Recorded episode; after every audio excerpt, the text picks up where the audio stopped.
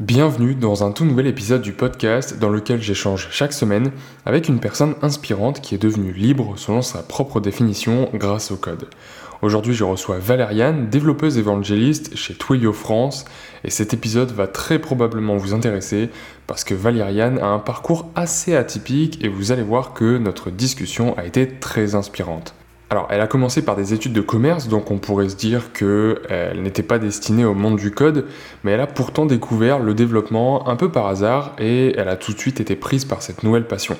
Alors elle a tout mis en place pour poursuivre ses rêves, elle a suivi des formations, elle s'est lancée et elle a même créé sa boîte pour travailler en freelance. Mais bref, je vous en dis pas plus et je vous laisse apprécier cette discussion avec Valériane.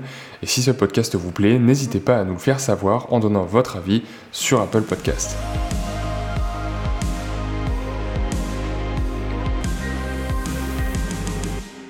Bonjour Valériane, bienvenue dans ce nouvel épisode du podcast. Merci d'avoir accepté l'invitation.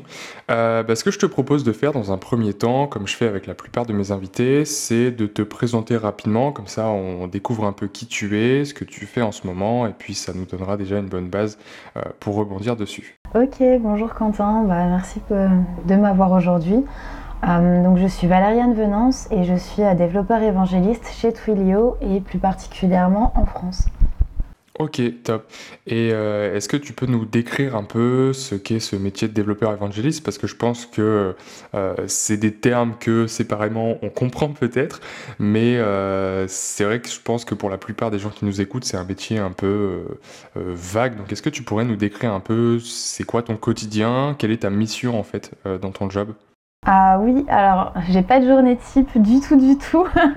Mais euh, ma mission, ça va être du coup de faire connaître euh, les produits de la société auprès de laquelle je travaille, donc Twilio, auprès des développeurs, puisqu'en fait, en tant que développeur évangéliste, on est toujours amené à travailler avec des sociétés qui créent des produits qui sont destinés à être euh, utilisés par les développeurs et développeuses. Donc l'idée, ça va être euh, de, faire connaître ces produits, mais aussi de s'assurer que l'expérience de dev euh, sur les plateformes ou avec les différents outils qu'on peut mettre à disposition est bonne. Ça va aussi euh, bah, être s'assurer que comment dire, les développeurs aient aussi les bonnes ressources pour pouvoir bien utiliser ces produits et bien comprendre. Donc ça va aussi être de la doc, des articles techniques, il y a toute une partie présentation euh, également, donc euh, aller parler dans des conférences, ce genre de choses. Ok. Et, euh, et par rapport à l'aspect programmation, selon toi, où se trouve ce... Enfin, à quelle distance de toi se trouve encore l'aspect technique de la programmation? Est-ce que c'est quelque chose que tu touches encore ou c'est vraiment quelque chose sur lequel tu as pris du recul et tu te places plus comme au-dessus, entre guillemets, en, tant que superviseur, en tant qu'angéliste, euh, de, de tous ces développeurs. Quel, est ton, ton, ton rapport avec l'aspect vraiment technique de la programmation? C'est une question très intéressante parce que justement, euh, on en fait moins que les développeurs au jour le jour, mais c'est quand même nous qui préconisons certaines bonnes pratiques, euh, des, des, nouveaux patterns, ce genre de choses. Donc, Là où j'en suis moi personnellement, je code moins que ce que j'aimerais, mais après dans tous les cas c'est parce que j'adore ça et que les journées ne sont pas extensibles. Euh, mais donc voilà, je code on va dire un peu, fondamentalement ça doit être à peu près 5% de ce que je fais. Donc euh, on est très loin des 100% à l'époque où j'étais euh, complètement développeuse. Et on va dire qu'aujourd'hui on a plus un aspect Effectivement, genre il y a un peu de recul et on doit beaucoup se tenir informé. En fait, il y a plus de veille, je dirais, pour savoir euh, quelles sont les bonnes pratiques, dans quelle direction ça va, qu'est-ce qui sort, en quoi c'est intéressant, euh, ce genre de choses justement. Genre, euh, par exemple, moi je fais du Ruby. quand tu as un nouveau framework Rails, enfin quand tu as une nouvelle version du framework Rails qui sort, hum, moi mon rôle ça va être de dire aux développeurs, bah waouh, regardez, il y a ça, c'est trop bien et ça s'utilise comme ça. Donc on en fait moins, mais on lit plus, je pense, autour de ça. On écrit plus aussi. Et ouais, on aura un peu plus un rôle de, préconisateur, en fait. Ouais, complètement. Ok. Top. Et donc tu nous en parlais euh, juste un peu euh, avant. Euh, tu as passé une partie de ta carrière où là vraiment c'était 100% du temps de ton temps passé à coder. Alors c'était peut-être pas 100% mais en tout cas tu as eu une période où là vraiment tu étais dans le technique. Est-ce que tu peux revenir un peu sur ton enfin comment t'en es arrivé là? Donc peut-être remonter à tes études et nous expliquer un peu ton parcours, par où tu es passé et comment t'en es arrivé à faire ce métier aujourd'hui. D'accord. Euh, bah, c'est une histoire un petit peu marrante puisque euh, sur le papier, je n'ai qu'un bac pro commerce et aucun autre diplôme. ouais. du coup, euh, donc voilà, j'ai obtenu mon bac pro commerce après des études, on va dire un peu classiques. voilà, je suis juste partie en pro assez jeune pour commencer à travailler rapidement. Sauf qu'en fait, à un moment, je me suis retrouvée un peu par hasard et par opportunité à Paris avec euh, quelqu'un qui faisait la toute première piscine de l'école 42 et donc qui rentrait dans notre colloque le soir et qui me parlait de, ce qu'il faisait. Et j'étais là, mais, mais c'est trop bien, ça, ça a l'air super. Attends, montre-moi encore ta petite fenêtre noire là, comment ça s'appelle et, euh, et, donc en fait, c'est vraiment comme ça que je suis tombée dedans littéralement. Ça m'a, ça m'a happé. Et donc c'est aussi comme ça que j'ai connu 42 et que je me suis retrouvée à faire cette école-là. Euh, j'ai passé ma sélection en 2015. Et donc j'ai fait à peu près un an et demi à 42. C'était vraiment super. Ça m'a ça m'a appris à apprendre en fait complètement euh, tout ce qui était du coup euh, ben, lié à comment on devient développeur en presque se formant soi-même. Euh, et c'est vraiment l'enseignement que qui me sert le plus aujourd'hui dans tout, tout, tout, tout, tout ce que je fais.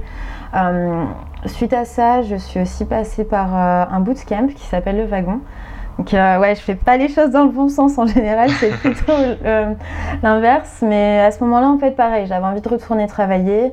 Je voulais une bonne overview de ce que c'était le web. Euh, et le wagon m'a complètement apporté ça.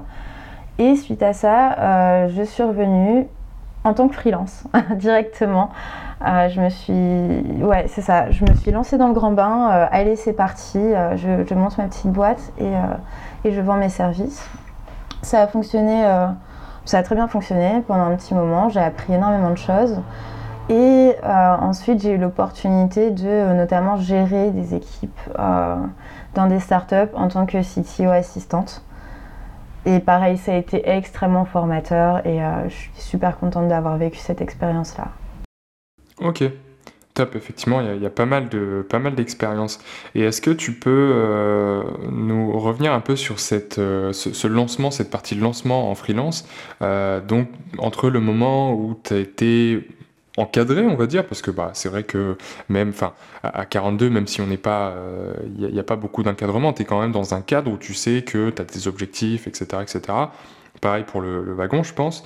Euh, comment s'est passée cette transition entre je suis encadré, je sais ce que je dois faire de mes journées, à ok, je me lance dans le grand bain, euh, je crée ma société. Euh, comment est-ce qu'on crée une société? Enfin, je suppose qu'il y, y, a eu plein de questions qui se sont présentées à toi. comment tu as vécu ce, lancement, on va dire, dans, dans, le grand bain, dans le vide? Je l'ai bien vécu parce que je suis le genre de personne qui aime bien créer du gros mouvement autour de moi pour que ça ait des grosses retombées. c'est vraiment euh, un peu, le coup de pied dans la fourmilière pour dire ok, c'est parti quoi. Donc euh, c'était un peu flippant quand même, je vais, pas, je vais absolument pas mentir là-dessus. Euh, tu as toujours le côté est-ce que je vais trouver des clients, comment ça va se passer? Quand tu commences à travailler pour les premiers clients, c'est ce qu'ils vont vraiment me payer à la fin.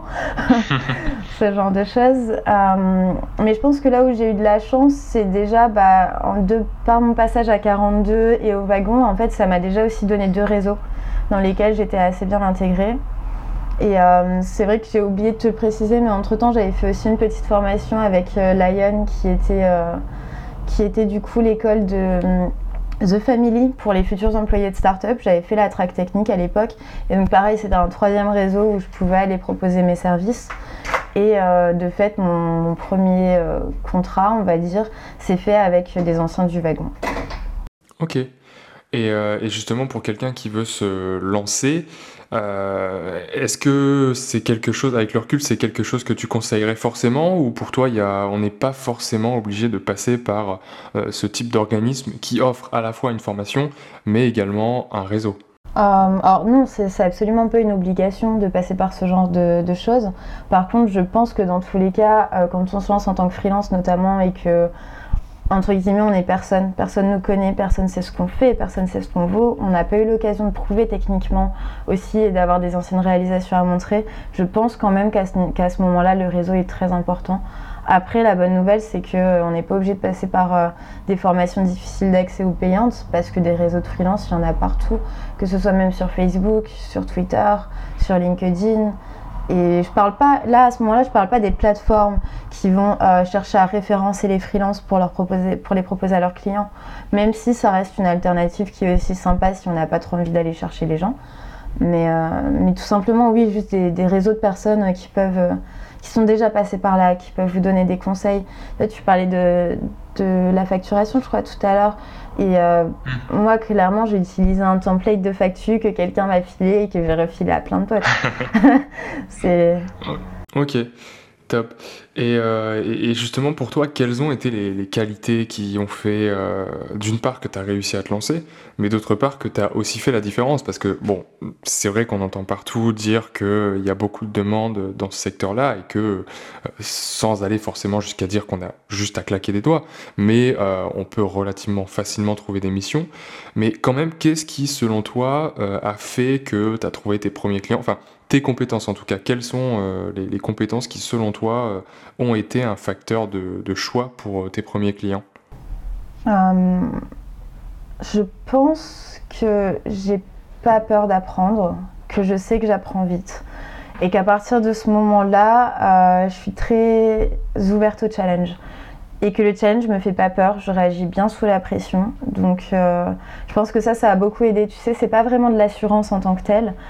Mais euh, mm. je veux dire, c'est pas de l'assurance euh, comme de l'arrogance, mais c'est vraiment genre, je sais ce que je vaux, je sais ce que je peux donner et je sais aussi ce que je ne peux pas faire et, et que je ne peux pas donner.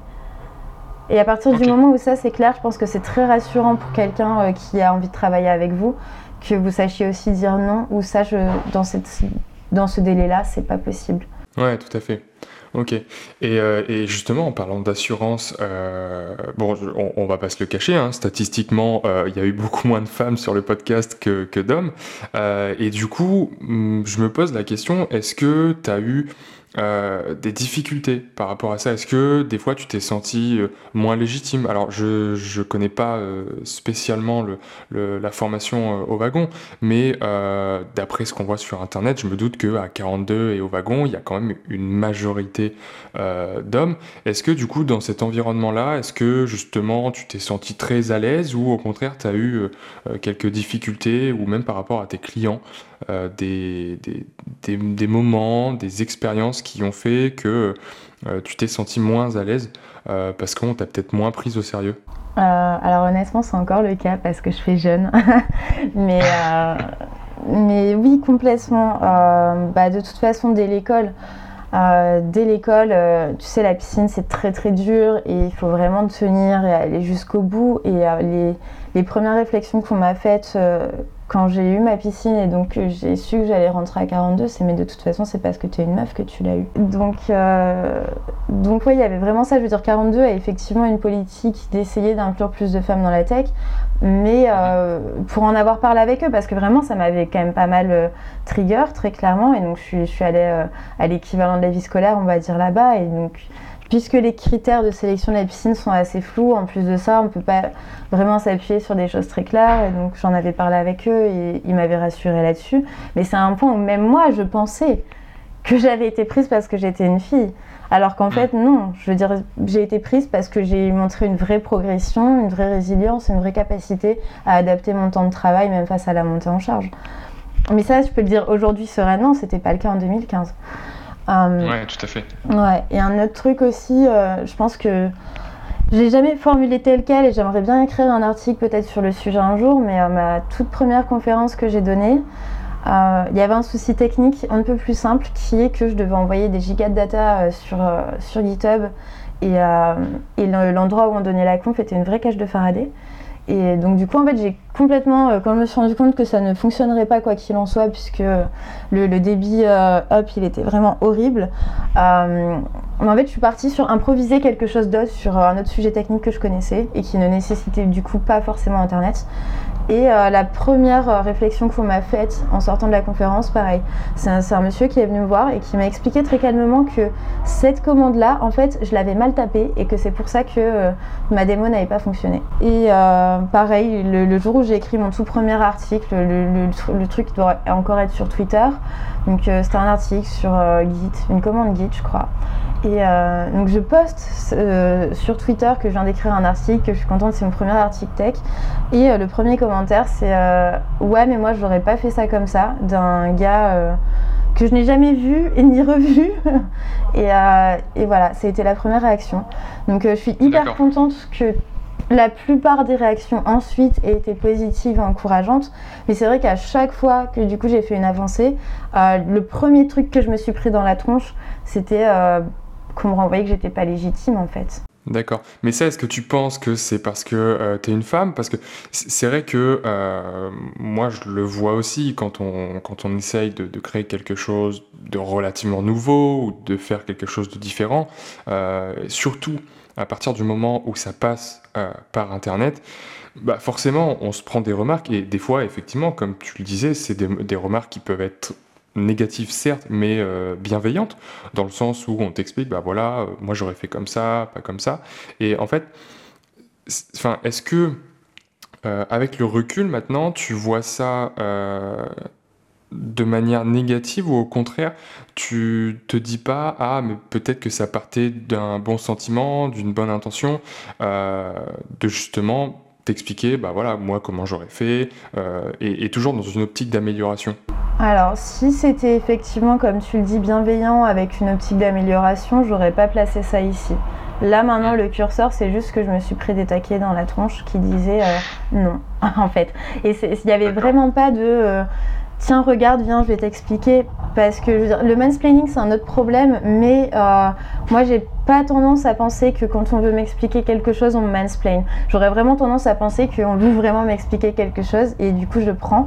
Euh, donc, ouais, non, pour le coup, s'il y avait eu cet aspect-là, et il y a plein d'autres fois où, où ça arrivait et où il y a eu cet aspect-là, effectivement, euh, j'aurais pas mis ça sur le compte de du sexisme en fait. Mais là, pour le coup, je pense que oui. Et, du coup, est-ce que tu as pris ça justement comme une force en essayant, euh, où tu t'es dit, bah, justement, je, je veux euh, faire changer ça, ou euh, le, le, fait d'entreprendre et de d'arriver dans la tech, c'est 100% un choix personnel? Oui, je pense que oui, dans tous les cas, parce que j'ai un peu cette mentalité de dire ok euh, en fait tu m'enfonceras pas et je vais juste monter encore plus haut.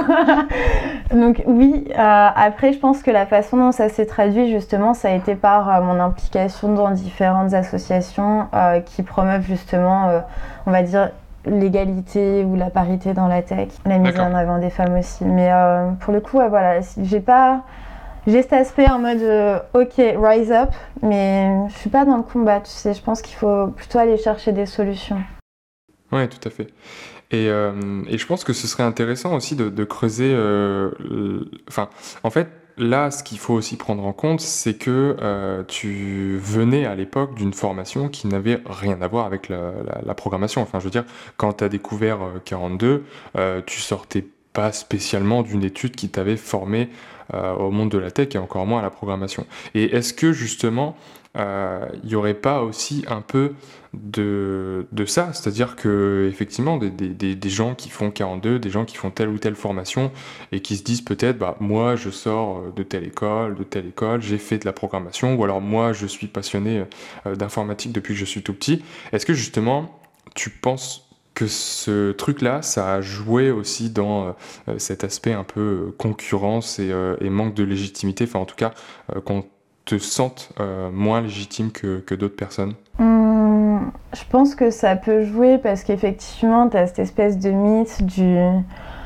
euh, enfin qui n'est d'ailleurs pas toujours un mythe de, la, du gars qui a commencé euh, à qui son papa a mis un petit ordi dans les mains quand il avait 9 ans, il a codé son premier site visité par des millions de personnes à, 11 ans et, et qui deviendra DSI à 23, tu vois. Et fondamentalement, oui, il y a des personnes qui sont comme ça et, et qui d'ailleurs sont très sympas en plus de ça.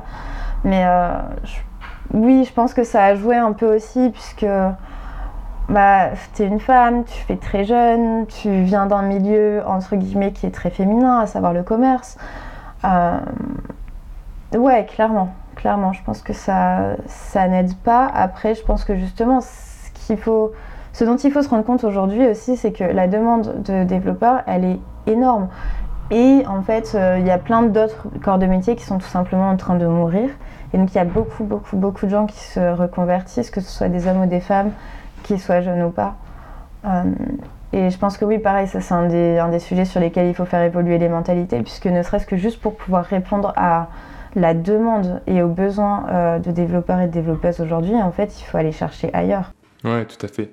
Et, justement, tu parles de reconversion. Euh, donc toi, tu as eu une formation un peu de commercial et également une formation technique de programmation.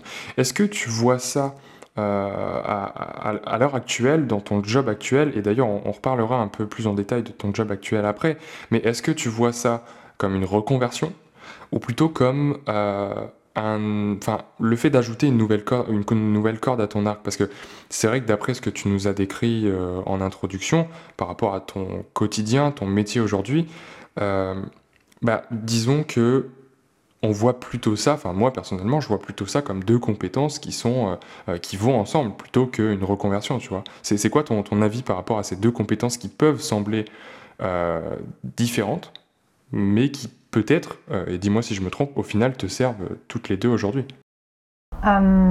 Aujourd'hui, j'ai un regard plus serein sur la question.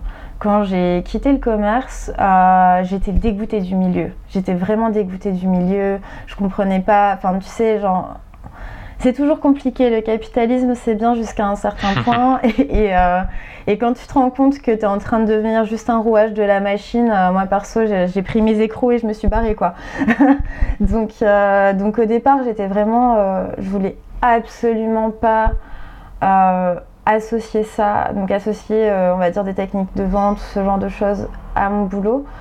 Aujourd'hui, je pense que je le fais pas particulièrement non plus, mais je suis quand même contente d'avoir appris certaines choses que j'ai apprises, puisque du coup, ça m'aide à aussi, on va dire, euh, bah, proposer un bon contenu. Je veux dire, fondamentalement, que je sois d'accord ou pas avec, euh, avec le commerce et les techniques commerciales, il y a un moment où il y a des choses qui fonctionnent et qui sont pertinentes. Je veux dire, qui sont pas juste là uniquement pour, euh, on va dire, arnaquer les gens ou ce genre de choses. Le fait de savoir comment présenter un produit, en fait, techniquement, ça me sert, puisque si je sais te présenter le produit et qu'il répond à ton besoin, mais pourquoi je te le présenterai pas à ce moment-là en fait? Mais c'est vrai qu'au début j'avais beaucoup beaucoup beaucoup de mal avec cet aspect-là justement parce que j'avais un peu euh, trop l'image des vendeurs de tapis en tête, on va dire. Ok, et, du coup c'est peut-être pour ça que euh, pendant, euh, pendant plusieurs années tu t'es euh, éloigné de ce milieu du commerce et que tu t'es vraiment focus sur l'aspect technique et programmation, surtout durant les années où, durant lesquelles tu as été indépendant, c'est ça? Ouais, complètement, complètement. Et après ce qui m'a redirigé vers, vers du coup des postes de, de développeur relations, donc développeur advocate, développeur évangéliste, ça a été vraiment l'aspect contact humain qui aussi à la base m'avait drivé dans le commerce, puisqu'on est face aux gens aussi. Donc il y a quand même des recoupements. Ok. Et, du coup, à quel moment justement s'est fait euh, ce, changement entre ton envie d'indépendance, qui, est peut-être toujours là aujourd'hui, mais euh, entre le moment où tu bossais à ton compte et euh, le moment où tu as intégré une boîte? À, quel moment ça s'est fait et quels ont été et pourquoi ça s'est fait en fait? Euh, alors ça, assez bizarrement, ça s'est fait super tôt, c'est-à-dire euh, pendant ma formation au wagon. Donc je savais en entrant au wagon que c'était dans le but d'être freelance derrière. Mais en fait, pendant ma formation, j'ai eu un professeur, du coup là-bas, qui avait fait des boulots d'Evrel et qui m'a fait découvrir en fait ce, corps de métier. Puisque à l'époque où j'étais à 42, jamais j'en ai entendu parler. Et en réalité, j'en ai entendu parler assez peu euh, les années suivantes aussi. Et donc c'est vrai que dès le départ, en tant que freelance, et je pense que c'est ça aussi qui a contribué à ma réussite en tant que freelance, c'est que euh, j'ai été parler dans les meet-up de mon expérience, au début à 42, puisque c'était quelque chose qui intéressait beaucoup, puis de mon expérience de freelance, puis de mon expérience de management d'équipe, enfin toutes ces choses bout à bout. Mais à l'époque, je voulais encore rester dans le technique parce que euh, je me sentais pas moi légitime justement d'aller vers ces postes-là où justement on est un peu euh, où on préconise des choses et on dit aux gens, euh, tu sais, techniquement, tu devrais faire ça. Même si on ne le dit pas comme ça, je veux dire, dans un article, c'est ce qu'on écrit, au, fond. Et, et du coup, voilà, je pense que ouais, je l'ai su dès le début, mais que c'était très important pour moi de rester dans la tech pure pendant quand même quelques années. Euh, histoire d'avoir euh, assez d'expérience, de recul. Euh, et, c'est là que je reviens sur le fait que je suis hyper reconnaissante d'avoir été CTO assistante parce que c'est un poste qui m'a permis de voir mais tellement de choses que je voyais pas forcément sur une place de développeuse en fait, tout simplement.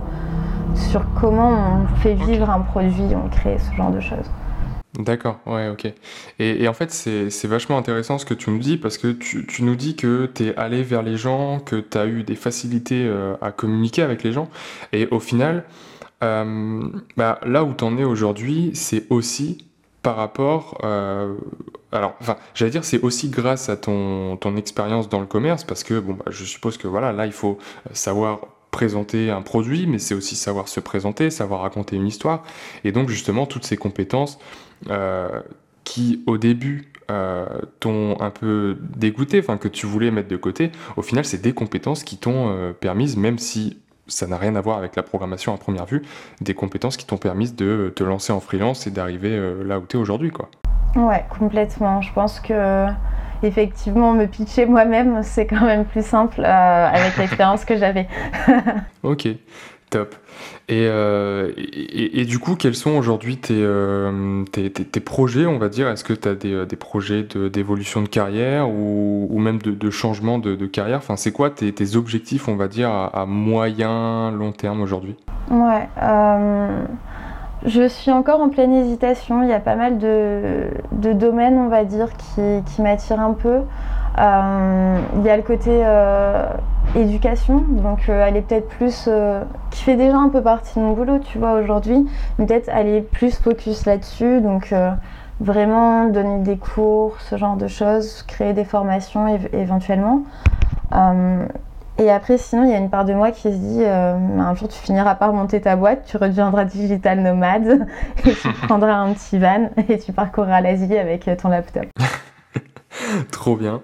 Et euh, top. Et, du coup, est-ce que justement le, fait de, bosser dans une boîte aujourd'hui, euh, est-ce que ça te frustre un peu dans un sens ou au contraire, est-ce que, enfin, quelles sont les, choses qui sont euh, mises en place dans, ta boîte aujourd'hui et qui te permettent, dans un certain sens, bah, de satisfaire justement ton envie de liberté? Tu nous parlais d'envie de, créer des formations. Enfin voilà, est-ce qu'il y a des choses qui te permettent dans ta boîte aujourd'hui de faire un peu la transition, alors enfin pas la transition, mais de faire un petit mix entre euh, cette vie qu'on pourrait croire bien rangée, bien euh, encadrée, euh, de, la, de moins l'encadrer et de te donner justement plus de liberté. ouais, déjà, je suis complètement responsable de mon temps. j'ai pas quelqu'un qui m'attend à 9h ou à 10h dans un Zoom call. Il n'y a pas longtemps, je me suis retrouvée euh, avec justement des, amis de 42 et on s'est tous retrouvés à télétravailler pendant la journée. Et ça m'a pas mal fait bizarre en fait de voir que euh, à 9h30 le matin, ils avaient un check-in call avec toute leur team pour s'assurer qu'ils travaillaient bien. Il y en a certains qui doivent rester en mute sur des calls toute la journée. Pour, euh, Enfin, tu vois, je trouve ça complètement aberrant quoi. Moi, on me je veux dire, euh, entre guillemets, je me lève à l'heure que je veux, tant que je fais ce que je veux, enfin, tant que je fais ce que je dois faire et ce qui est important que je fasse dans ma journée.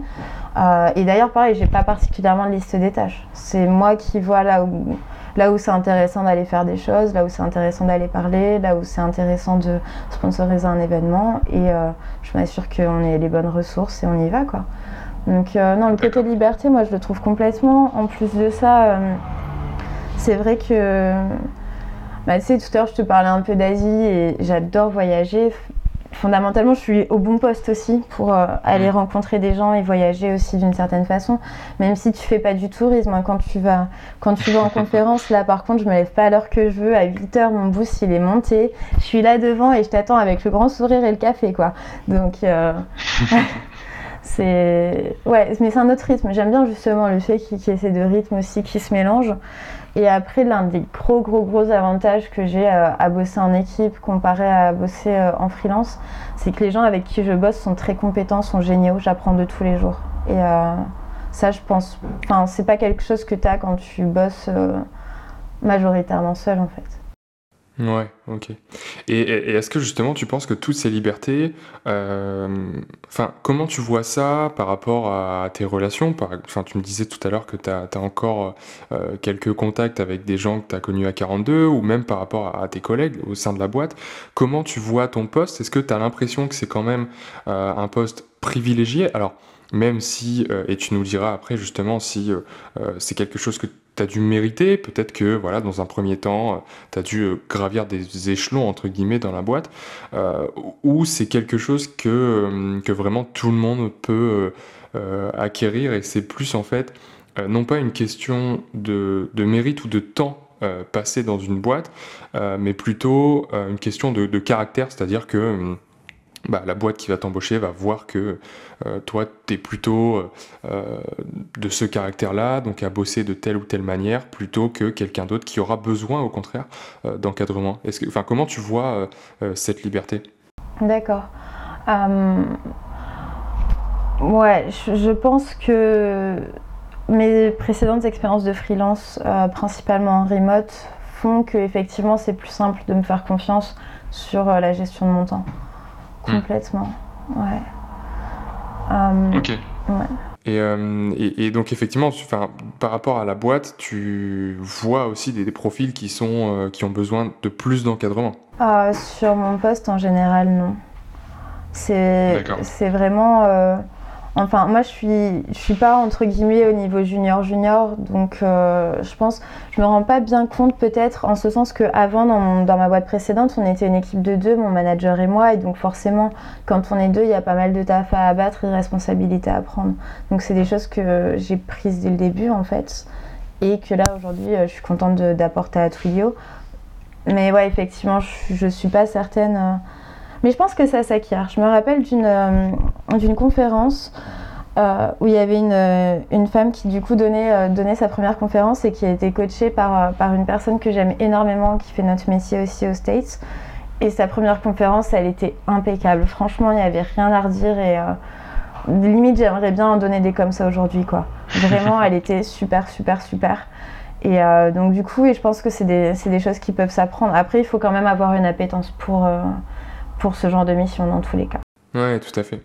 Ok. Et, euh, est-ce que justement le, fait de travailler comme ça pour quelqu'un, est-ce que ça te... Enfin, tu nous parlais par exemple de, tes projets, de, voyager en van en Asie. Euh, est-ce que justement le fait de, t'engager dans un sens, parce que c'est vrai que euh, même si voilà, il peut y avoir certaines parties du contrat qui disent que tu peux partir plus ou moins à tout moment, au final, c'est vrai que tu as quand même une certaine... Enfin, tu es redevable euh, de, ta boîte, enfin, tu, leur dois quelque chose. Est-ce que justement, tu n'as pas l'impression euh, d'être entre guillemets, alors j'allais dire emprisonné, c'est quand même un, très gros terme, mais d'être un peu contraint parce que euh, bah, la boîte, effectivement, tu, deviens un élément de plus en plus important pour la boîte. Est-ce que justement, ça te fait pas peur tout ça?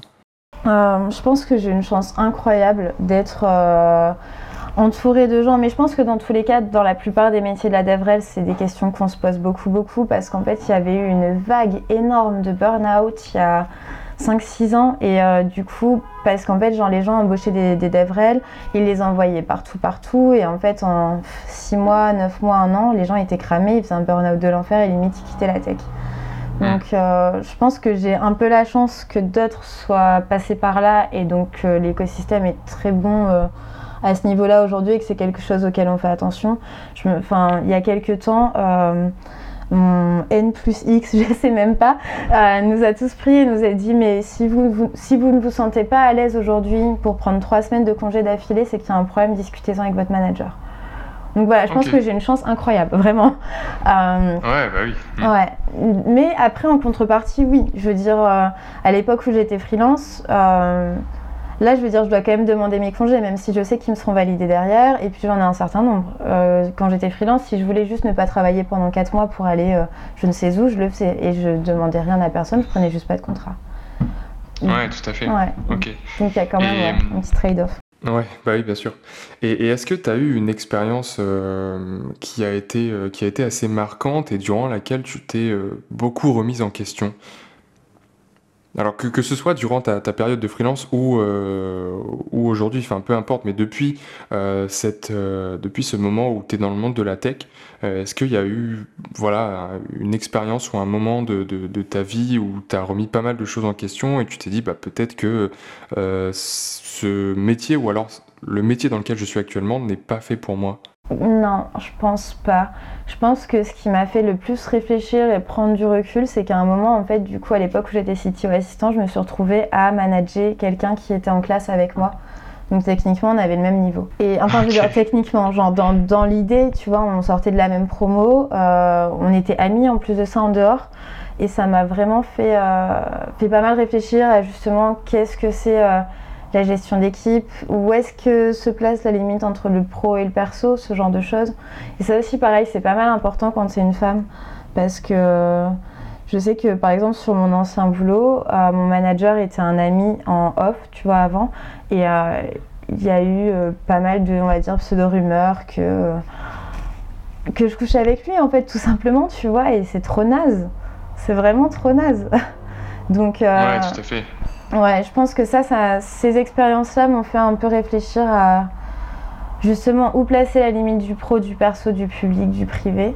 Et, euh, c'est vrai qu'aujourd'hui, euh, en fait, je suis presque même contente d'avoir jamais rencontré aucun de mes collègues euh, en vrai, tu vois, parce que moi, je suis certaine qu'il n'y aura pas ce genre d'assertion sur moi. D'accord. Et ok. Et, justement, j'allais, te demander, est-ce que pour toi, euh, c'est le genre de, de rumeur ou en tout cas de mentalité euh, qu'on peut facilement éviter euh, en allant dans certains types de boîtes? Enfin voilà, on, de, plus en plus les, boîtes ou les associations ou même les, organismes de formation partagent et, et basent même leur communication sur leurs valeurs. Est-ce que pour toi, c'est le genre de mentalité qu'on peut éviter euh, en allant chercher certains organismes ou certaines boîtes ou est-ce que au contraire bah, tu penses que euh, le fait d'être un peu plus sereine en ce moment par rapport à ça c'est dû au fait que euh, bah, la période actuelle qui fait qu'on se rencontre un peu moins, que on télétravaille beaucoup plus? Je pense qu'il y a un peu des deux. Je pense que dans tous les cas, en fait, le fait d'aller travailler dans une boîte qui a ce genre de, euh, on va dire, d'engagement euh, à faire en sorte qu'il y ait telle ou telle culture d'entreprise, dans tous les cas, ça peut que améliorer les conditions de travail et ça va éviter ce genre de problème en interne. Mais après, moi, dans tous les cas, qui suis dans un boulot où je m'expose, tu peux pas empêcher les externes et tu peux pas contrôler ce que les gens pensent, disent ou décident de croire de toi. Top. Bah écoute, je pense que c'est, euh, on, a, déjà une bonne vision euh, de, ce que tu fais aujourd'hui, de tes valeurs surtout et de comment t'en es arrivé là. Euh, moi, ce que j'aime bien aussi demander à mes invités, c'est est-ce que il y a une ressource euh, que tu aimerais partager aux auditeurs? Alors, ce que j'entends par ressource, ça peut être vraiment n'importe quoi. Ça peut être un livre, euh, un site web, euh, même pourquoi pas un, bootcamp, hein. On parlait tout à l'heure de, certains organismes de formation un film, un podcast, enfin peu importe, mais quelque chose qui t'a vraiment inspiré et peut-être même qui t'a aidé à un moment, soit à te lancer, soit à, à éteindre quelques doutes que tu avais durant ta carrière et que tu aimerais du coup partager aux auditeurs. Euh, il y en a deux, j'ai le droit. Oui, bien sûr, avec plaisir. Euh, bah, du coup, c'est des trucs en lien avec euh, les femmes dans la tech. Euh, du coup, il y a le site des Duchesses. Donc, je vais te retrouver l'URL exact.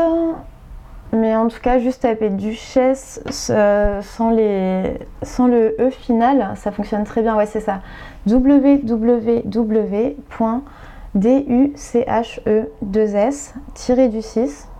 www.duche2s-france.org. Donc ça c'est le site des Duchesses et euh, c'est une association du coup euh, dans laquelle je, je participe et qui m'a aidée en fait à l'époque où j'étais pas au board et qui aujourd'hui j'ai envie de rendre. Mais euh, c'est vraiment si vous avez envie de vous lancer dans le public speaking, si vous avez envie d'écrire votre premier article, euh, si vous avez envie de conseils carrière, si vous avez envie de quoi que ce soit euh, lié à ça. Et en plus de ça, c'est une asso qui est aussi ouverte aux hommes, donc c'est hyper inclusif. Ok, Ouais, ouais, ouais, complètement. Oui, on peut complètement être duchesse et être un homme. D'ailleurs, moi, c'est un homme et une femme qui m'ont recruté en même temps, entre guillemets, sur une conférence. Donc, donc voilà, je trouve que la communauté est très bienveillante. Hyper aidante et vraiment j'adore. Et la, deuxième chose peut-être ce serait le blog de Ada Tech School qui est une école un peu innovante, pareil, qui est ouverte aux hommes et aux femmes et aux personnes s'identifiant au-delà de ces deux grands genres, on va dire. Et euh, pareil, sur leur blog, dans, dans leur page euh, valeurs, qui sommes-nous, ce genre de choses, ils partagent énormément d'infos intéressantes et surtout des solutions sur euh, bah, comment on change en fait. Pour moi, genre, à Datex School, mm. ils font complètement partie de la solution. Et ils sont pas là à marteler le problème. Du coup, voilà. Ok. Et justement, est-ce que tout ça, bah, de toute façon, donc je mettrai les liens euh, de, ces deux ressources dans les, notes de l'épisode. Et euh, par rapport à ce, cet aspect, écrire des articles, un blog, tout ça, enfin voilà, tout à l'heure tu m'as parlé de, lancer ton premier blog. Est-ce que c'est quelque chose que, qui, qui, est au stade de projet aujourd'hui ou tu as déjà des, des, brèches d'articles, on va dire enfin, Est-ce qu'on peut euh, retrouver du, contenu que tu publies euh, quelque part sur Internet? Ouais, complètement. Et, euh, et c'est super marrant. Je pense que mon premier article, j'ai publié fin 2018. j'ai pas mal écrit depuis. Là, à l'heure actuelle, j'essaie d'écrire au minimum un article technique par mois. et, et ce qui est super drôle, en fait, c'est que les articles, ils vivent après toi. C'est vraiment, euh, on m'a contacté il y a deux semaines, je crois, par rapport à un article que j'avais écrit tout début 2019 et où la personne avait mal compris quelque chose et donc du coup je l'ai aidé à débug son code et c'était trop cool quoi. De voir qu'il y a vraiment des gens bah qui s'en servent et que c'est pas juste euh, des phrases écrites sur internet en markdown. ouais bah oui tout à fait. Et donc tout ça on peut le retrouver où? Euh, bah, du coup, il y a une partie de ce que j'ai écrit qui est sur le blog de Clever Cloud et là, tu as une partie sur le blog Twilio. Donc, twilio.blog.com et si tu veux retrouver tous les articles en français, c'est slash tag slash French. Dans tous les cas, je t'enverrai les liens. D'accord. Mais, euh, mais, du coup, si, si vous tapez, euh, je pense, Valériane euh, dans, dans, le moteur de recherche du blog Twilio, vous tomberez sur tous mes articles récents. Ok, super, bah, c'est génial. Bah, de toute façon, hein, je, partagerai tous ces liens dans euh, la description du podcast, comme ça les gens pourront euh, aller voir ça très facilement. Euh, bah, en tout cas, merci à toi Valériane d'avoir partagé ton expérience, d'avoir partagé tes valeurs et surtout de nous avoir un peu inspiré, parce que dans un sens, vu ton profil qui est un peu atypique, je pense que c'est le mot qu'on peut utiliser. Euh, c'est aussi une source d'inspiration pour nous, aussi bien hommes que femmes, qui sommes euh, dans une certaine situation aujourd'hui et puis qui ont envie de soit de se réorienter, soit de faire euh, évoluer leur carrière. Mm. Bah, écoute, avec grand plaisir. Merci beaucoup à nouveau de m'avoir aujourd'hui dans ce podcast et avec grand plaisir, du coup, j'espère que ça fera du bien aux auditeurs et auditrices. Merci à toi. À bientôt. À bientôt. Si cet épisode vous a plu, n'hésitez pas à nous donner votre avis sur la plateforme que vous utilisez actuellement ou même à partager l'épisode à votre entourage qui pourrait être intéressé. Ça nous aide à nous faire connaître et à partager ces retours d'expérience à davantage de monde. En tout cas, merci pour votre écoute et moi je vous dis à très bientôt pour un prochain épisode.